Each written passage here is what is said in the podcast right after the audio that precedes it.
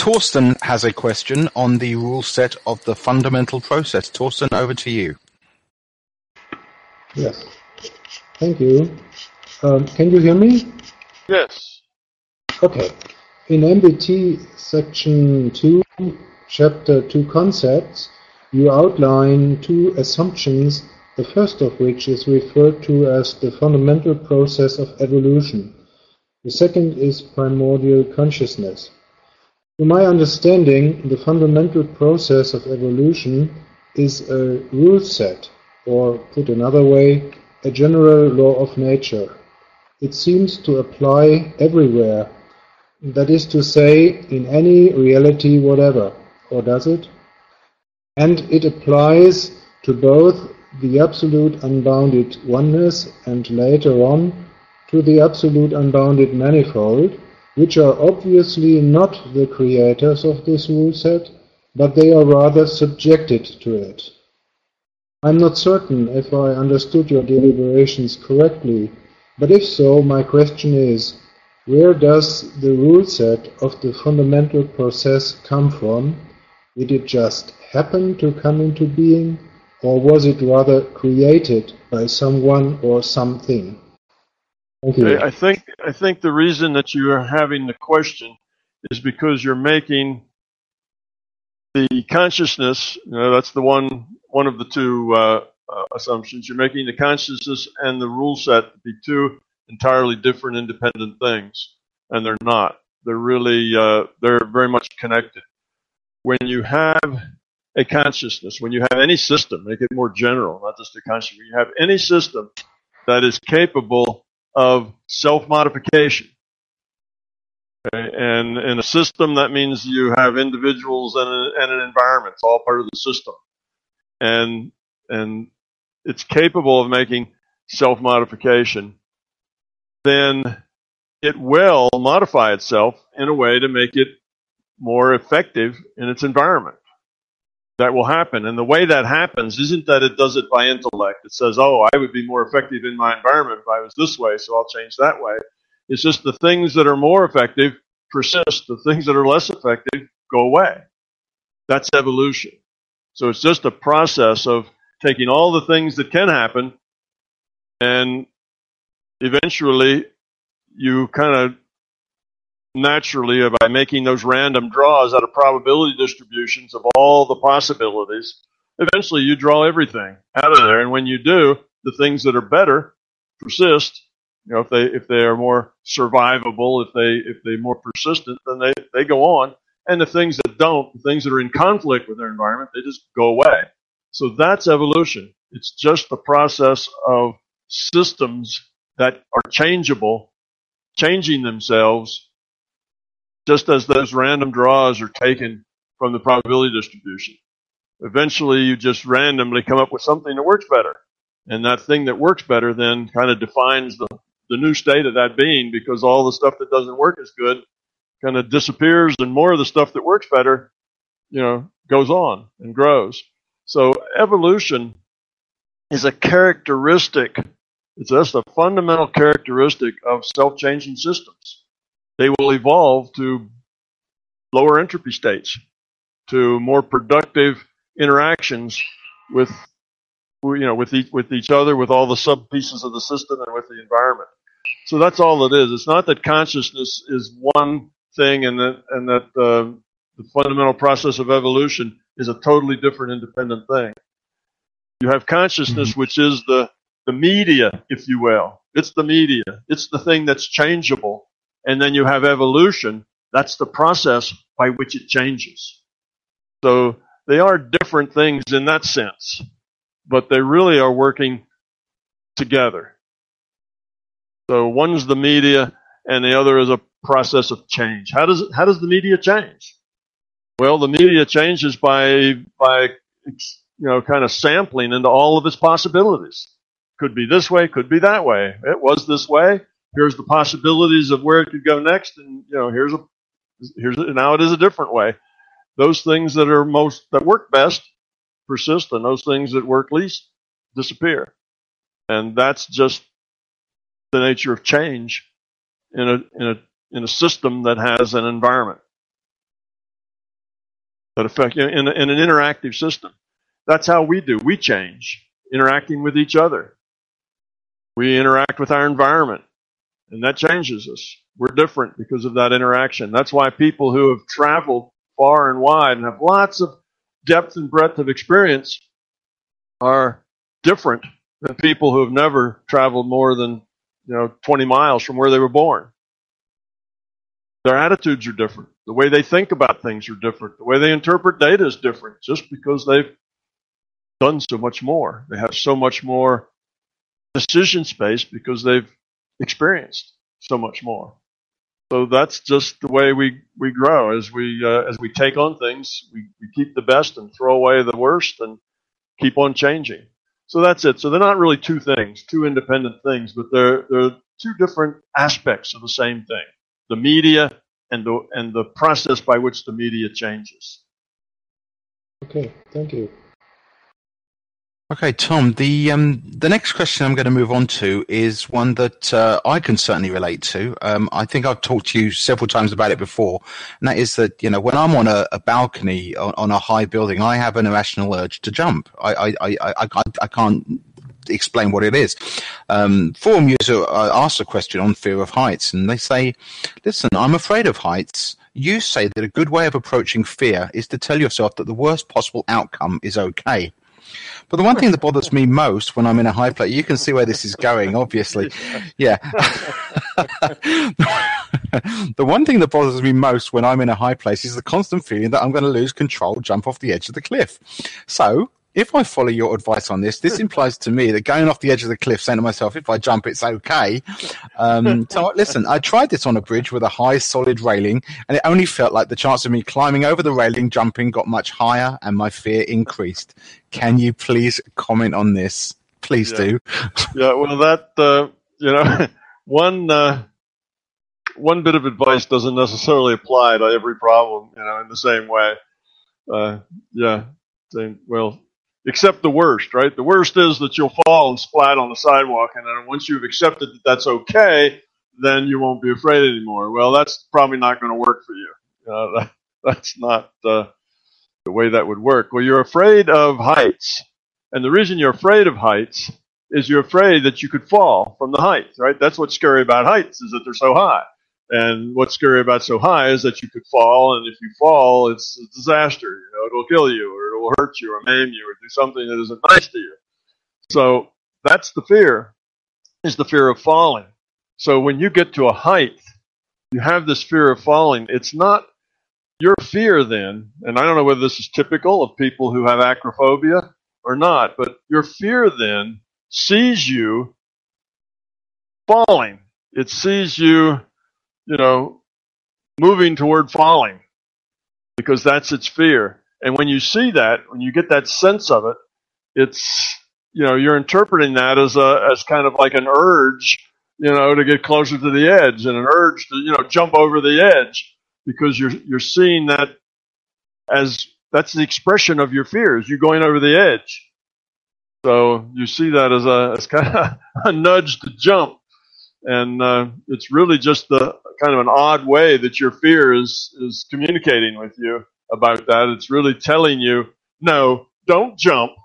A terrible thing would happen if you do jump, and that's your fear, and that fear is just kind of ratcheting itself up by giving you that sense of, yeah, jump, jump, you'll splat, you know, and so on. It's just the way your fear is working. So, what do you do about acrophobia? Well, I suspect that you, uh, you know, most phobias, what what uh, people do to get over phobias is they try to adjust themselves to it gradually. So they go up on something that's only 10 feet off the ground, and then they get real comfortable with walking over to the edge and looking over the edge, and then they go something that's 15 feet off the ground until they get really, really comfortable with that, and they do it a hundred times, and that's fine, and they go up to the point where they're not so comfortable anymore, but then they keep doing that until they're used to that, and that's okay.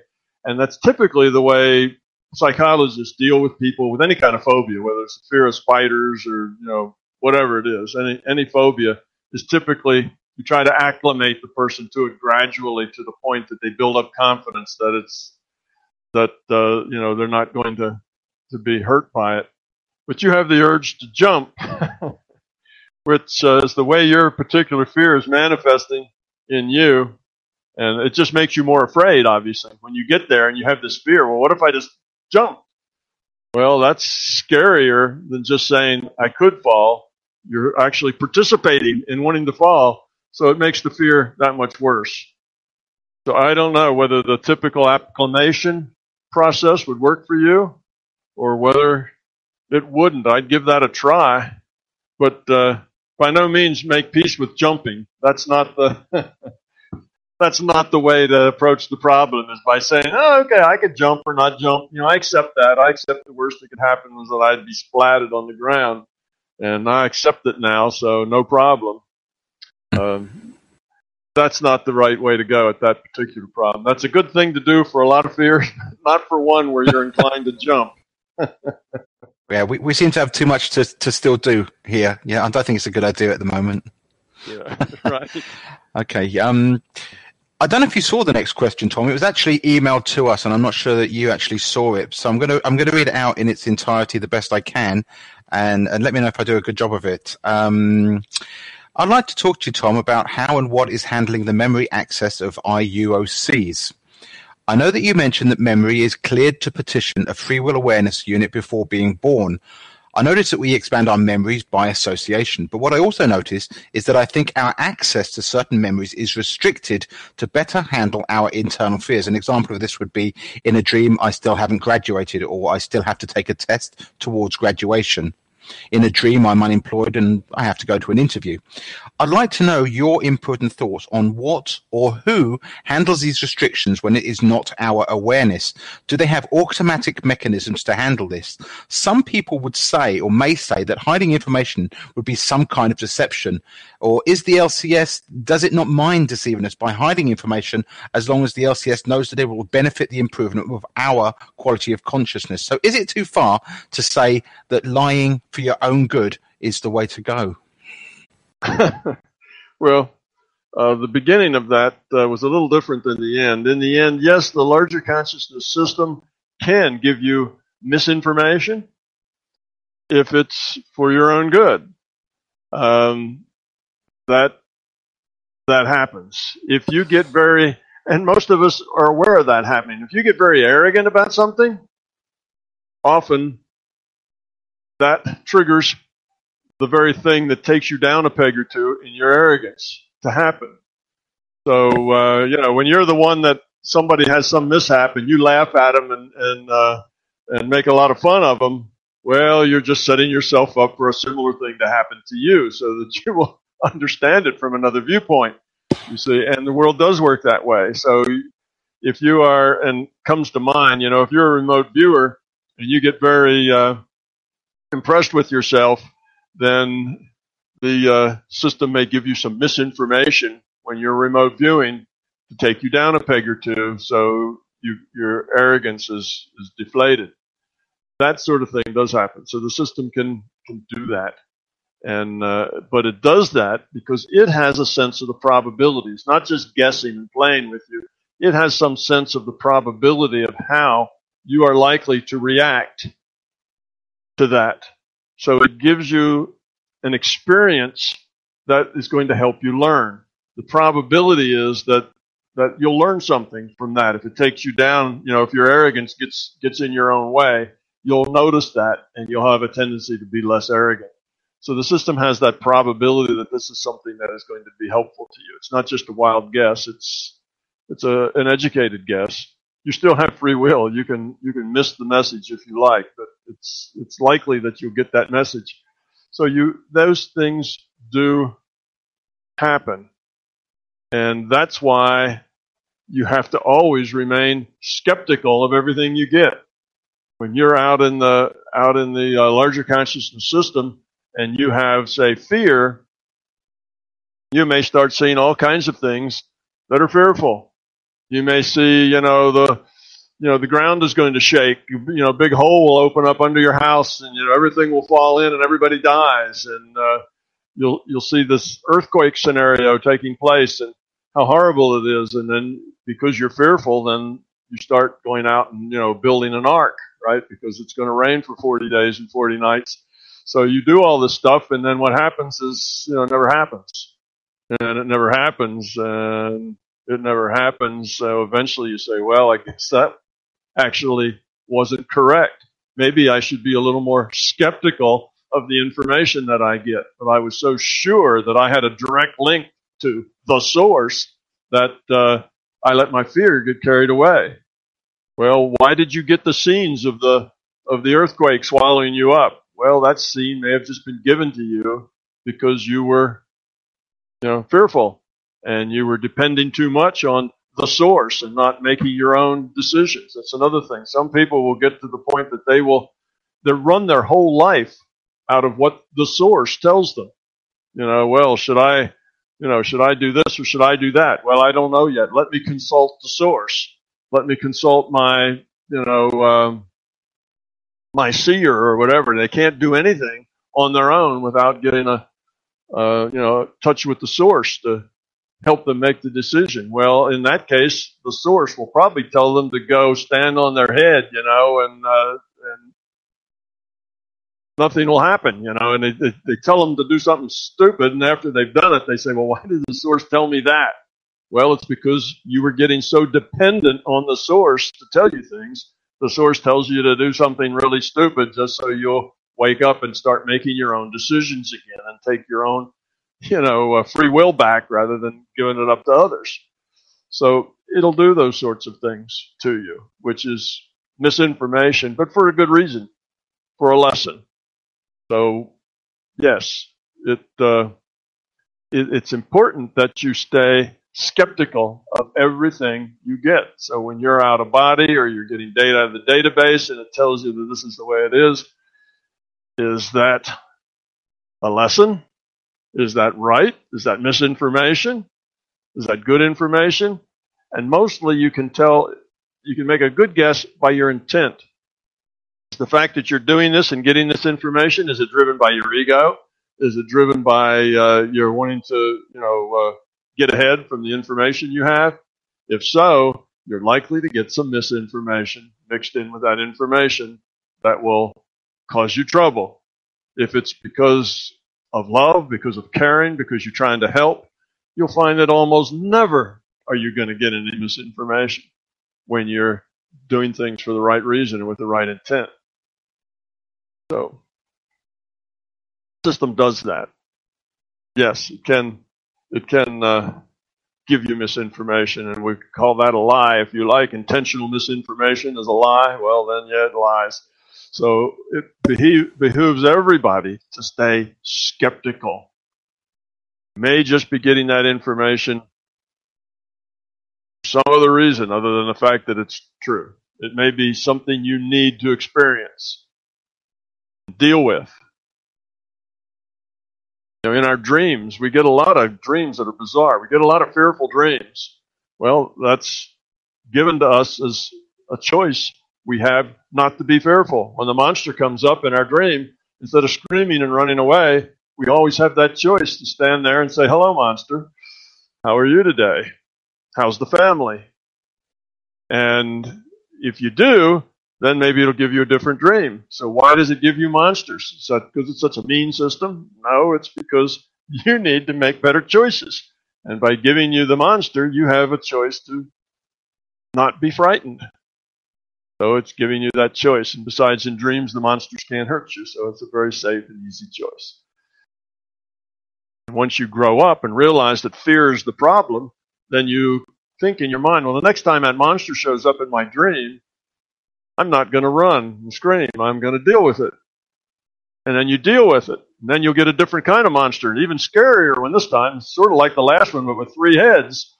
And then you deal with that one, and then you maybe get a couple of more with six heads, and you deal with that one, and after that it goes away, no more monsters, because you've you've grown up now. You don't need you don't need the monsters to make this decision, or some other kind of scary thing.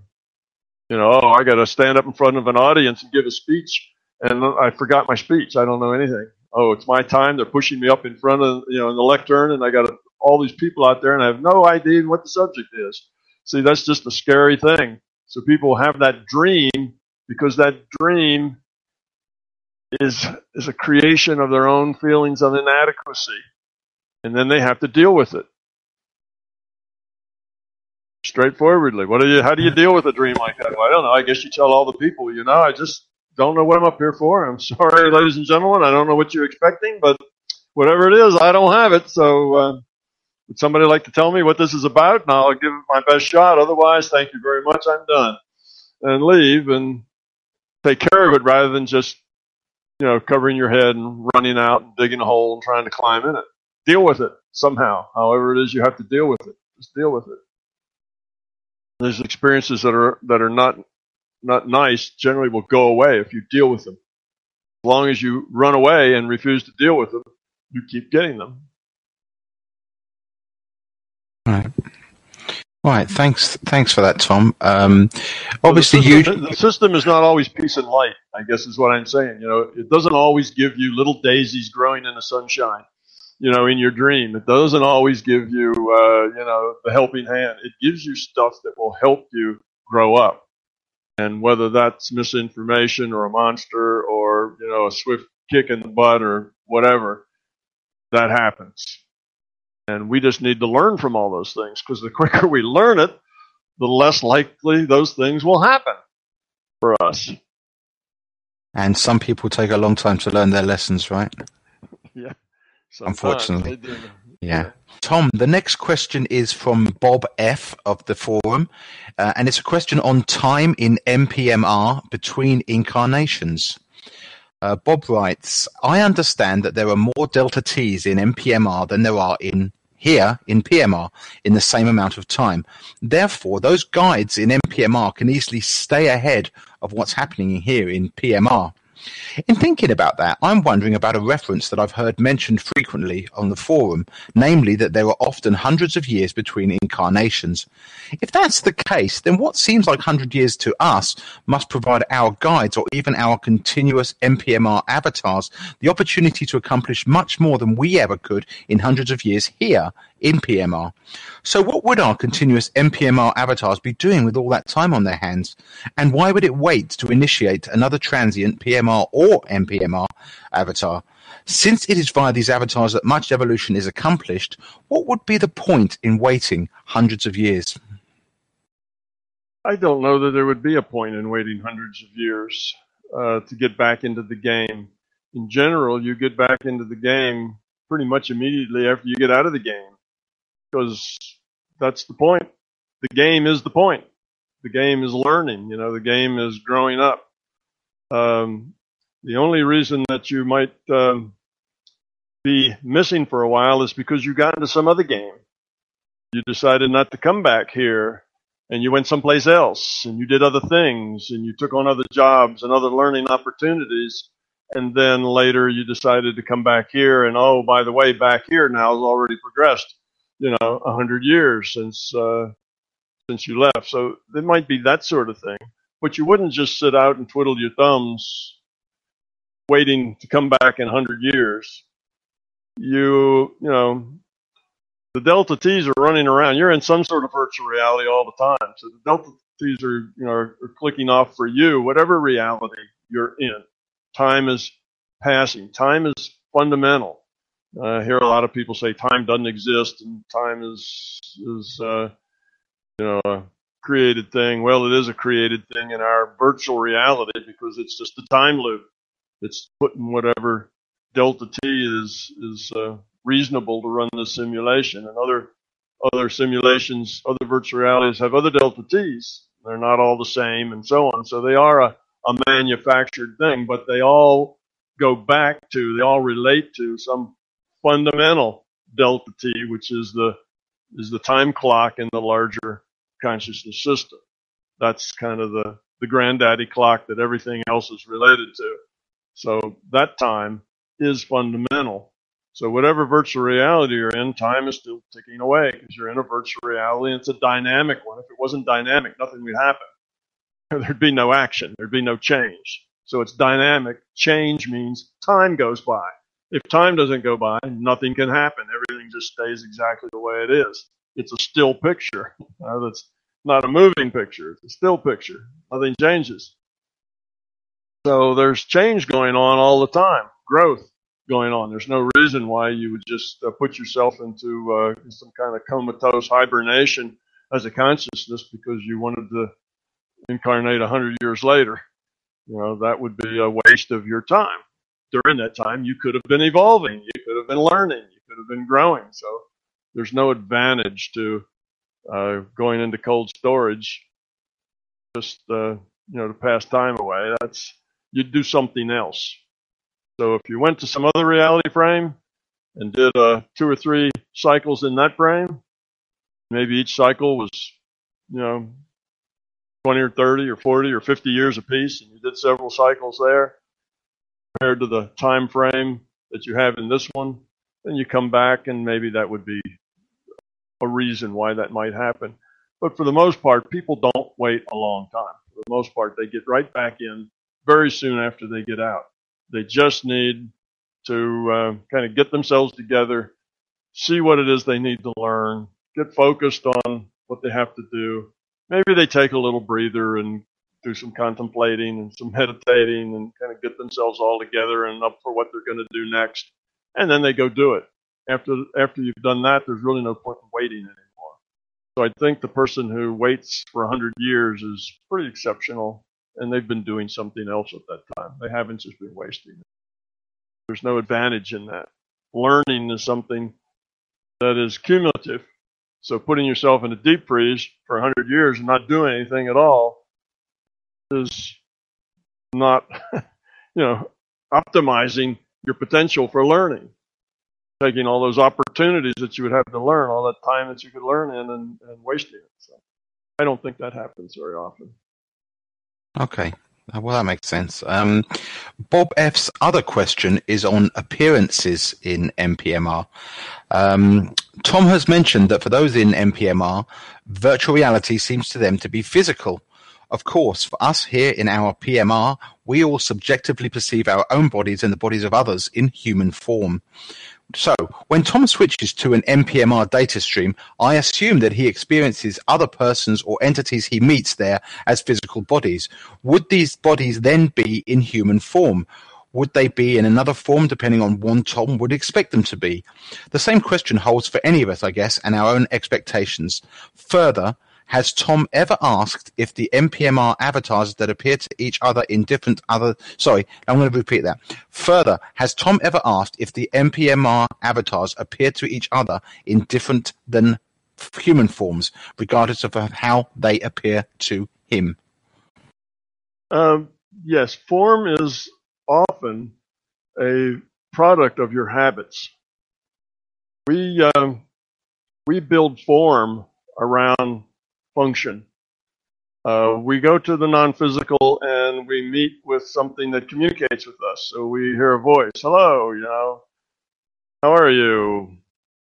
you know, you'd like to talk with somebody, and you talk with something. Well, as soon as you start a conversation, you visualize the entity that that, that the conversation is with, and you do that out of your own database. You interpret that data uh, or you make the data up. And that's why people in the non physical often wear robes, because that way you don't have to define a very specific body. And mostly they have the hoods up on those robes, and you don't have to define a specific face. You just kind of get bits and pieces of it, because what you're doing is just putting up a metaphor for a being. And in your world, in your database, your metaphor for being is a humanoid. You know, it's got arms, it's got legs, it's taller than it is wide, you know, and it's got a head on top and that kind of thing. So that's your metaphor for being, and that's what the beings look like. That is you giving your, you know, giving form, giving body to that to that communication. And because you don't really know exactly what kind of being to make it, well, then it's in a robe and the hood's up because that then saves you the trouble of having to render a lot of detail. It's just uh, less detail that way. Now, if you were um, if you were different, if you didn't have that sort of bias toward, you know, you may uh, see that image as something else. You know, it may be just a talking circle of light or a burning bush or uh, any number of other things that, uh, you know, talking jackrabbit, anything that, uh, you know, would, would suit, you might build that. But most of us don't do that because we don't have those images in our background, so we don't make that. Now, do these things see themselves with bodies? Well, it depends. If they spent, if they are, if they are there, I'll use the word projecting. It's not really a good word, but if they are there, um, um, they spend most of their time, let's say, in some of the virtual reality, not ours, but maybe some other virtual reality, or even in our virtual reality. But they are aware and they're connecting to other data streams. In other words, they are from their reality going out of body or connecting to a data stream other than their normal virtual reality data stream. Okay, now they're going to interpret bodies. However, their history and their experience. If their experienced bodies are kind of triangle shaped things that, uh, you know, have antennas on top, well, then that's how they're going to look at your body. you will look like a triangle thing with an antenna on top to them because that's their idea of what a body ought to look like. Our idea is humanoid. So when you're a consciousness and you are in a virtual reality, you have an avatar that has this kind of shape to it. Because that's what the computer gives us, right? The data, and we make that shape. And then that's how we interpret things. Other people do the same. We may not have all have the same shapes. We have different kinds of shapes. So if you are in not in a virtual reality, or you, let's put it this way, you're in a virtual reality, but it has a very, very loose, very minimal rule set. The only rule set it has is communication. It's got communication protocol, so you can communicate with another individual and you've never been in a virtual reality other than this thing that is only just communication protocols, nothing else, well, then you don't have a physical body. It's just a voice, just thoughts. It's just information you get, and you can trade that information. And you may get the feel of that person, but you don't give it a body because bodies aren't in your environment. I mean, aren't in your, your experience set. They're not part of your everyday environment. So the body we give it is the body that uh, that makes sense to us, pretty much. So if you ask that thing that looks like a humanoid what it thinks it looks like, it may give you a picture, and it may be a triangle thing with an antenna on top, you know, and uh, you'll right away say, "Well, that's not it. It gave me a picture of some sort of device." And it'll still be a humanoid in your mind, and uh, you'll reinterpret that to be what what that thing looked like to you And, or you'll think maybe it's a computer and that was that was its you know that was its uh, body. Hard to say. We make up all kinds of things that suit our you know our story and our background that aren't necessarily true. So the bodies are things that we get by being experienced within a virtual reality with a tight rule set. That's where you have bodies. If your virtual reality is so loose that there are no bodies, then that's not part of your background and you don't see them. So it's not that a body is something fundamental. A body is something we give to a an entity that we're connecting with. Get a data stream from an entity, then we provide that body. So that, like I say, that's why robes are always in fashion in NPMR because that gives us an out for not having to produce some kind of specific body. And you'll find that, that after, when people first start doing this, connecting with, with the entities in the non-physical, they see robe figures or they even see, you know, more detail. You know, it's a man or a blonde woman in a white dress or other kinds of things that they see. But eventually, after four or five years of doing this, the images start to go away and all you do is get the communication. The image is no longer important it takes a while for you to lose that, but eventually uh, you realize that the image is is not any of the message. That's just stuff you're adding to it. And then all your image, then all your communications are just communications. But you still recognize the individual because you recognize that communication. You recognize the, you know, it's just like you recognize somebody's voice over the phone. You recognize it because it's familiar to you, not uh, because that you have to see the body and it's the same with with uh, telepathy. You recognize what's familiar to you. You, you so you can identify people just with a connection. You don't need a, a body, but that takes us at least some years before we get over that body thing and we get familiar with the non-physical to where we don't impose bodies on things. And then they're just entities that you communicate with and get to know and get familiar with them. Okay. So is, is is that the same thing with say close encounters? You know, with with uh, extraterrestrials. Is this why they always seem to all be somewhat human, wouldn't look like us? Is it is it the same thing? Yeah, pretty much. For most of those encounters, you know, when we find something that we don't know how to interpret, we make something up. The best pattern match, and most of the ETs that people notice, they're they're not really in this physical reality it may seem like it, but they're just data stream, right? Their data stream isn't necessarily being shared among all the people in this physical reality. Let's put it that way. You know, all of us, all of our avatars are just data stream. You know, our avatar, our bodies, just ones and zeros coming out of a computer. So if you get an alien in your data stream, doesn't necessarily mean that other people in this virtual reality will also have that alien in their data stream. They may or they may not. See, but still, it's information in a data stream. Now, when we get that information and we don't know what to make of it, it's not something that's that's that we consider kind of us or ours. It doesn't feel too human or whatever. Well, if you don't know anything about the larger consciousness system, you only have one other choice. It's an alien. So we make everything that we don't otherwise, you know, can't put a label on. If it doesn't feel familiar to us, then it's an alien. And we have come by culture to make all our aliens with kind of egg-shaped heads with big eyes, you know, at the at the fat part of the egg, and that's somehow that uh, seems right to us, but that's just our yeah, it's just what we add to it. They're still humanoid, right? They all they all are humanoid. Now I have been places where I have seen individuals that were not humanoid. And it seemed that this was the way they are, but then again, it's my interpretation. I've seen things that were not anywhere even similar to humanoid. No, they didn't have heads at the top, they didn't have arms or legs or bodies, they were different shaped, and so I've interacted with things like that. And maybe that's just me doing a random fit, you know, to a body. It's again, what's the color red? How do you know? You see, you can't share an experience. All you know is what it is you get. Whether that was the same thing they see of themselves, well, you can't tell that because they'll give you a description and then you take that description and interpret it based on your own information. So you never really know for sure what you're getting is what's really there. Why you always have to be skeptical of what you get.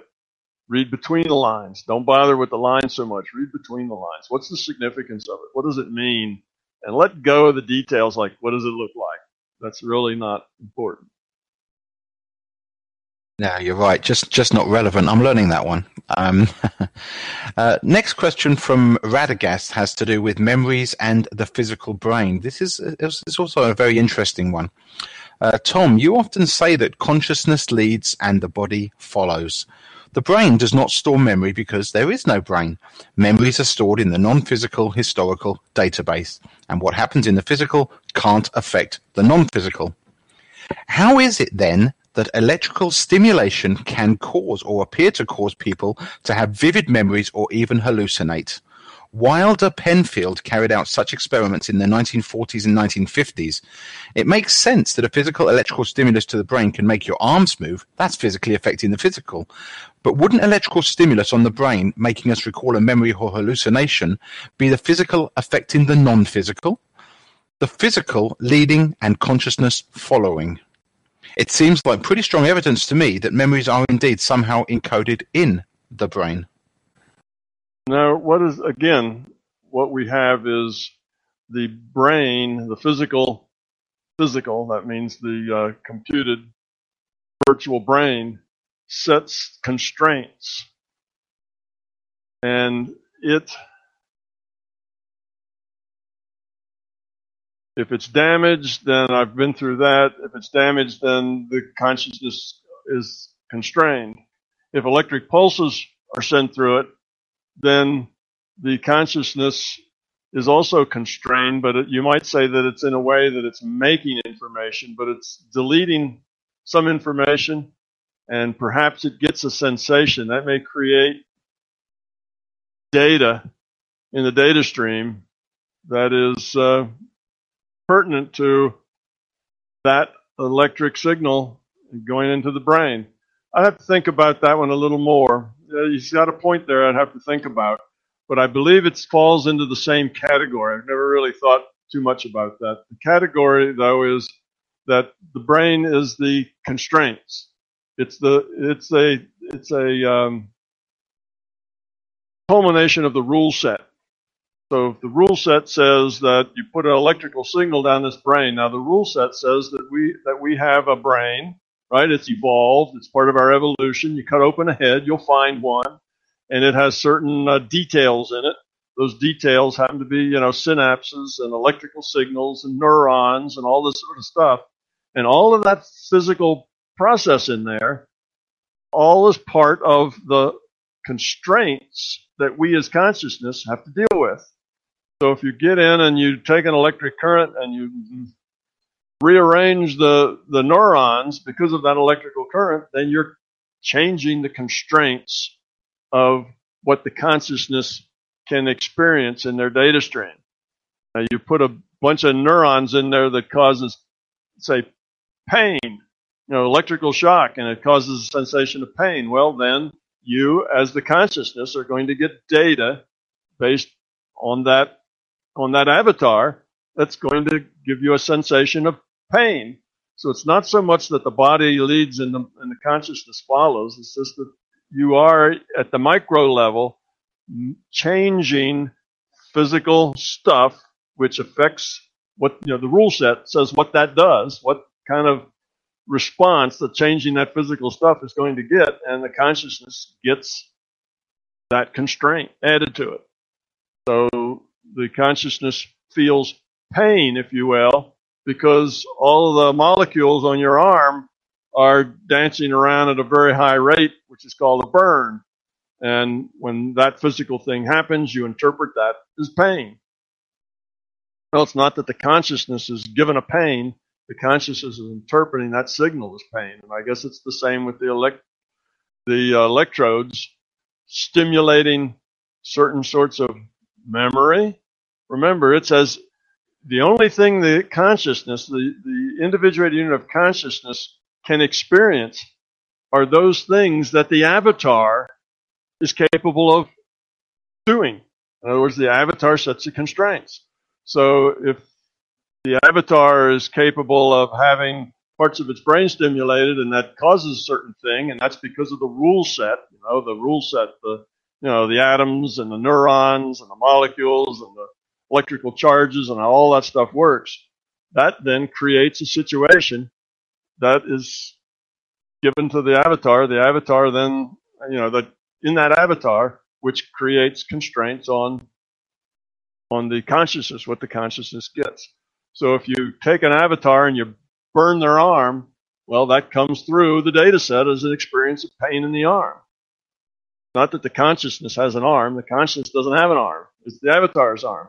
Consciousness interprets that signal as pain in that arm or interprets, it interprets that signal as stimulating a, you know, a past memory. Kind of whatever it would do in the avatar is what it does to consciousness. So it's this map between how the molecules in the brain are rearranged or the electrical signals are rearranged or changed and what kind of event does that would that trigger in the avatar how do we experience that event and the way that we as consciousness experience it may be to trigger certain memories or to make our eyelids flutter or some other kind of thing. Exactly how that transpires, I don't, you know, it would be a detail of actually brain physiology. So, you know, if you do this, then the consciousness gets a certain experience. Just like the burn on the arm, the consciousness gets a certain experience. So in that, you're not, you're not doing something that that uh, the consciousness can see, like the burn on the arm. You're doing something in their in their cognitive space by meddling with the rule set that makes the brain function however that brain, you know, functions in this virtual reality. And that has an analog to whatever the consciousness is experiencing. So that's, you know, that's got to be the interface. But exactly why you get a particular thing for a particular electric charge, well, that's just physiology. And, and what that, what that means to the consciousness, that's, you know, that just has to do with the, with the rule set and interpretation. Okay. So we'd have to get into it maybe in more detail to know exactly what happened. I'm not sure that I get the whole story of that. Um, everybody gets stimulated in exactly the same way. They get exactly the same memory, or it always, you know, does something or not. I don't know, but these would just be artifacts of the the um, rule set. And that is that artifact of that thing happening in the rule set is what the consciousness gets in the data stream that mirrors that artifact happening in the rule set. Right. Um, maybe that's something we can uh, come back and revisit on a, a, future fireside chat. That'd be an interesting one to uh, to look into and uh, go into a little bit more depth on. Um, we're running short today, but we do have one final question uh, from MBT forum user Turbo. Um, uh, he he begins with an analogy. Um, he says, "Imagine consciousness evolution as an endless marathon, billions of bits of consciousness on a long road to evolve." Kind of like billions of runners in an endless marathon, with low quality of consciousnesses at the very start of the run and high quality of consciousnesses at the front. So, how did the very high QOC IUOCs well, that's a mouthful, become so highly evolved compared to the very low QOC IUOCs? Did we all start the run at the same time, or did all the IUOCs start the run at different times, which is why the quality of consciousnesses are so varied? If there are brand new consciousnesses starting the run at uh, at all the time, then does this mean that the LCS as a whole is expanding, i.e., more new bits starting the run at all times? Or if not, where are the new IUOCs actually coming from? Okay. Um, yes, we have all started at different times. It's not everything started at once. And that's because it's a dynamic system. It's not a, a fixed system. It's not like uh, one time at the big, you know, you know what is it, uh, in, a, in a universe far, far away a long time ago, the larger conscious system, you know, broke into lots of pieces and it made exactly, you know, nine trillion eight hundred and thirty-seven pieces, and that's all the pieces that there ever will be or ever could be. That would be like a fixed system, but it's not like that. Uh, individuated units of consciousness can be created uh, easily in a system. You just take one and duplicate it. You know, copy, paste. You've got another one just like that one. Or you can copy, paste, and uh, you know rearrange it a little bit, uh, very much like the No Man's Sky, right, where you have this this uh, object that is kind of the core object, and then you can you can change some random numbers associated with it, and you get something a little different. Know, that that sort of thing. Um, so it's it's easy to make another individuated unit of consciousness when it is really a, a, a piece of information, easily modified, easily reproduced, easily copied, and easily pasted. So that's how the new ones can be made. So the system needs more, than the system can produce more. The system needs less, then it's got a little more of a problem, but all it has to do is have a place for those. Let's say uh, you have a virtual reality like ours and a, you know, a big comet comes out of nowhere and hits the earth and turns the whole earth to dust nothing living there anymore. Well, now all the consciousness that was incarnating to that earth place can't do that anymore.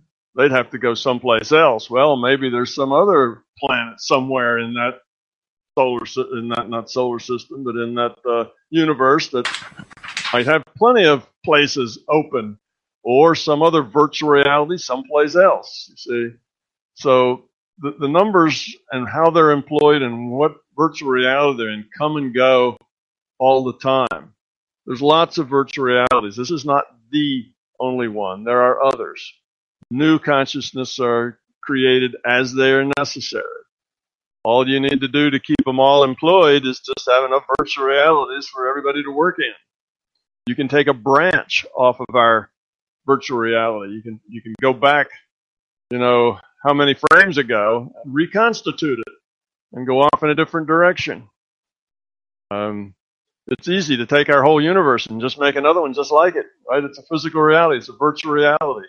If you have one uh, no man's sky with a quintillion planets in it, how long does it take the computer to make another copy? You know, to be able to reproduce that, um, not very long. See, so it's it's kind of a an endless thing. As many as is practical for the system to deal with. The system's finite, it's not infinite. So the system only has a certain amount of attention to spend and energy to spend and focus of its own, much less all the individual IUOCs have only a certain amount of focus and of their own. So the system is probably as big as as is practical for it to be, and as it gets grown up more, it maybe can deal with more, and uh, perhaps has been expanding itself as it gets the capacity to expand. Or it may find a sweet number where if it's any more than that, it gets to be too much trouble and you know causes difficulties. And too little than that, it's not living up to all its potential. And it may find some sweet point and stay in it until it actually changes its capacity and can can change what it does. So you know, it's just a, a, a living, real system that will evolve into whatever its environment allows and supports. It's, uh, you know, the idea of making new individual units of consciousness is a pretty simple idea in the digital system. You just make as many as you need. Uh, and why don't we make them all at the end point? You know, if this is a big marathon, why don't we make all of them to be super fast runners? You know, they can run a, a mile a minute, and uh, and then that way you know, everybody get to the finish line quick. Well, there is no finish line. And there's no point in making entities that uh, aren't going to reduce entropy. The whole idea is to stay effective, to stay viable, you have to constantly work at reducing entropy. It's the act of entropy reduction that is necessary for the system. That's the same way you know, it's, it, there are things in, let's say, our virtual reality. We have the second law of thermodynamics, where entropy is always increasing if you don't do anything to decrease it. And if you decrease it, that takes work. It takes effort to decrease it. So you birth a baby, the baby grows up, it grows, it learns, it uh, becomes more. That's entropy decreasing. But eventually it dies and disappears into the little atoms in the soil and dust in the in the wind, and that's increased in entropy. You see, with the with the body. Now that's just our virtual reality. So if a crystal grows, you take a, a liquid and it's got all these atoms and molecules in it, and suddenly they all connect in a way that they build this pretty little regular crystal. Well, entropy's being reduced.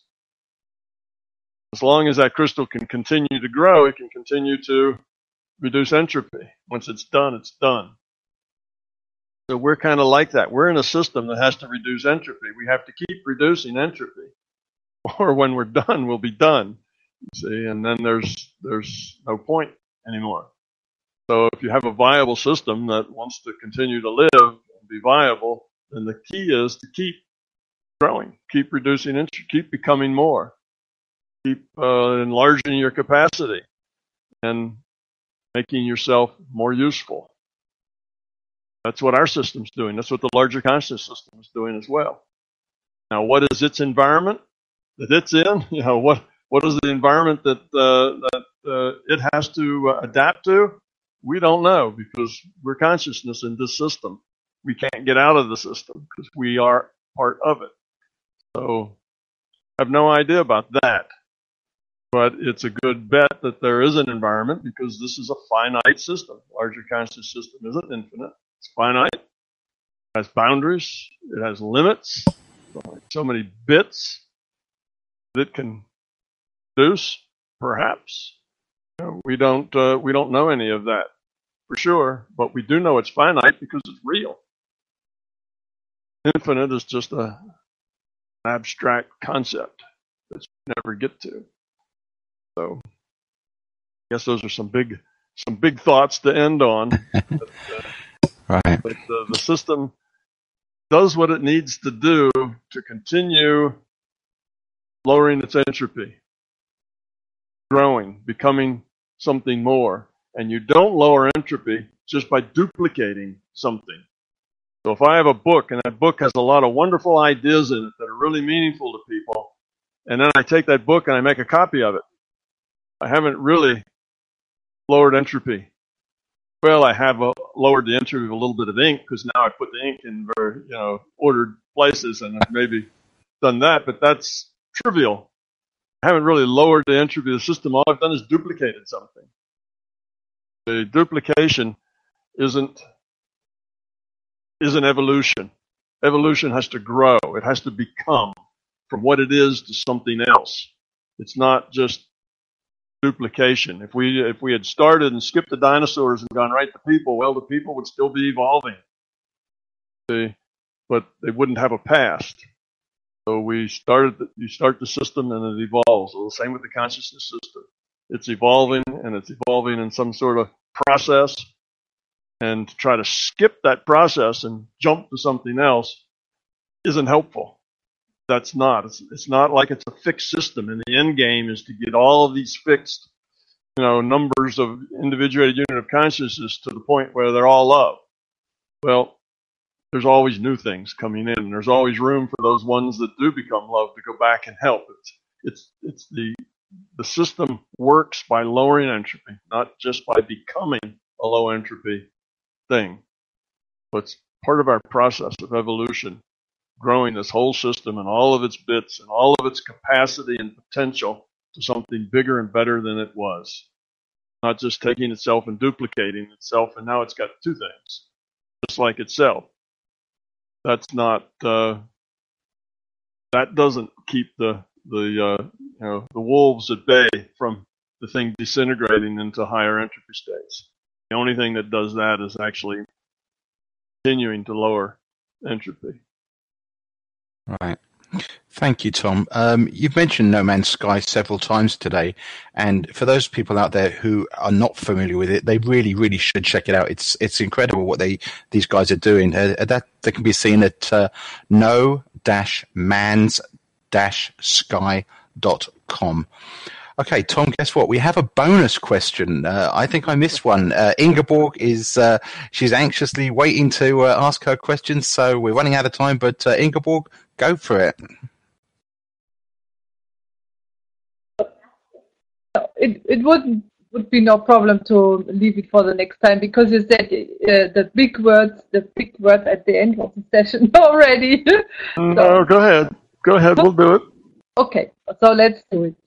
Um, you know, I liked your comment on the um, uh, idea of um, dissolving the bodies after uh, a certain amount of experiences in, in MR, that, that bodies are not longer needed. So then uh, what is left? I think uh, when the bodies are left, I think we are on the being level then, I, I guess. Huh? So, and if we on the being level, I think uh, there is another model we, we try to to to uh, figure out so that we can orient ourselves what are we doing in the being level, and I think this is the the metaphor of energy. So if there's anything, uh, isn't anything physical left or any shape or something, then energy is left. I, uh, so this is, and my question is, uh, is this energy also only a metaphor? Or is there some, can we, in, on the being level itself, even dismiss the, the uh, Im- imagination or the, the, the suggestion of uh, energy? Yes, I'd say that it is a metaphor, and probably a better metaphor than energy would be information. Mm-hmm not so much energy is that uh, we get rid of the body. instead of having, uh, you know, well, I guess the avatar is just information, but it's all just information. And the information continues to accumulate, grow, and lower its entropy and become more useful and more effective. And that's what creates the whole thing.